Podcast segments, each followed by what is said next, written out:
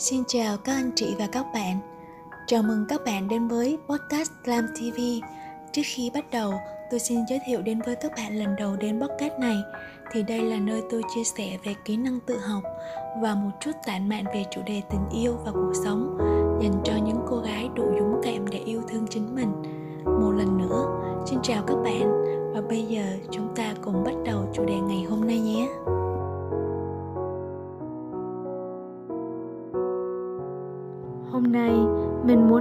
việc học đại học có phải là con đường duy nhất để tiến thân hay không? Đối với mình, câu trả lời không hoàn toàn là có và cũng không hoàn toàn là không.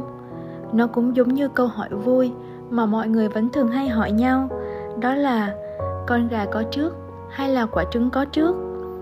Câu hỏi mà không thể có câu trả lời chính xác tuyệt đối. Nhưng việc con gà có trước hay là quả trứng có trước nó không quan trọng bằng việc bạn biết mình là con gà hay là quả trứng. Bởi khi bạn biết bạn là ai, bạn sẽ biết được mình cần làm gì để có lựa chọn phù hợp nhất, giúp bạn thực hiện ước mơ của mình trong cuộc sống. Việc có nên bắt đầu phải học đại học hay không còn phụ thuộc vào đam mê, năng lực, nguồn lực, tính cách và mục tiêu sống của bạn. Nếu bạn ước mơ làm bác sĩ, phi công hay những ngành nghề đặc thù đòi hỏi bằng cấp và tiêu chuẩn nhất định mới được hành nghề, thì nó lại là con đường duy nhất mà bạn phải bước qua để chạm tới ước mơ của bạn. Nhưng khác đi, rất nhiều ngành nghề khác thì đại học chỉ là một trong những con đường tiến thân, nhưng không phải là con đường duy nhất.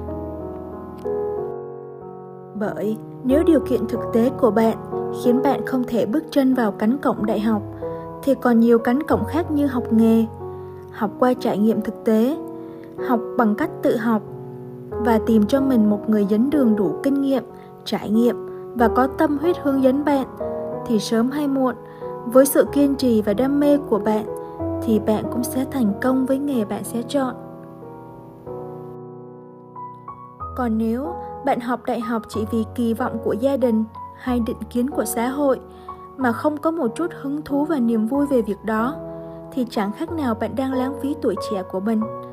Chắc chắn rằng bạn sẽ chẳng đạt kết quả tốt đẹp nào, mà thậm chí nó còn kéo trì tâm trạng bạn xuống khi hàng ngày bạn phải nghe những bài giảng mà mình không hiểu vì không có đam mê với nó. Hoặc có hiểu thì chỉ hiểu bề mặt, chẳng giúp gì cho bạn ngoài cuộc sống thực tế. Nếu điều kiện của bạn chỉ cho phép bạn học thực tế ngoài xã hội, thì tại sao bạn còn chần chừ? Mà không tự tin bước ra ngoài để thực hiện điều đó. Bởi, dù học ở môi trường nào, thì bạn vẫn phải tự thân nỗ lực và kiên trì mỗi ngày thì mới có kết quả. Trước đây, tôi có một bạn nhân viên làm thiết kế. Bạn chưa từng bước chân vào cánh cổng đại học vì điều kiện kinh tế. Nhưng với niềm đam mê thì bạn đã từng bước thực hiện mong muốn của mình bằng cách đi làm phục vụ để kiếm thêm tiền mua công cụ phục vụ cho việc học bạn đã tự học qua internet và tìm đến những người mà bạn ngưỡng mộ trong lĩnh vực này để có cơ hội nói chuyện và học hỏi. Thì đối với tôi, khi lần đầu nhìn thấy cv phải trao đổi với bạn, tôi quá ấn tượng và mong muốn có bạn trong team của mình. Bởi vì khi tiếp xúc và xem thiết kế của bạn, tôi cảm nhận được đầy sự nhiệt huyết và đam mê trong mỗi sản phẩm. Mặc dù bạn nói với tôi rằng bạn chưa từng học qua trường lớp nào ra với môi trường đào tạo đại học hiện tại, còn thiếu định hướng nghề nghiệp và kỹ năng làm việc để đáp ứng yêu cầu của xã hội.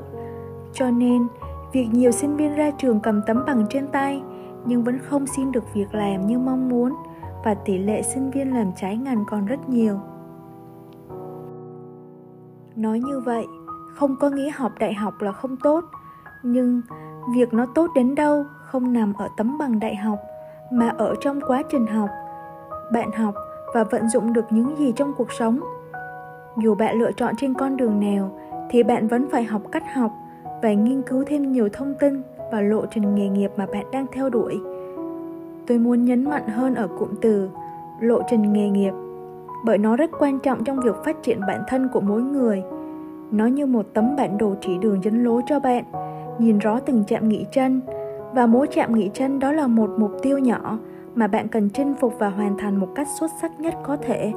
Để tiếp tục có nhiên liệu, bước tiếp chặng đường tiếp theo một cách chắc chắn hơn.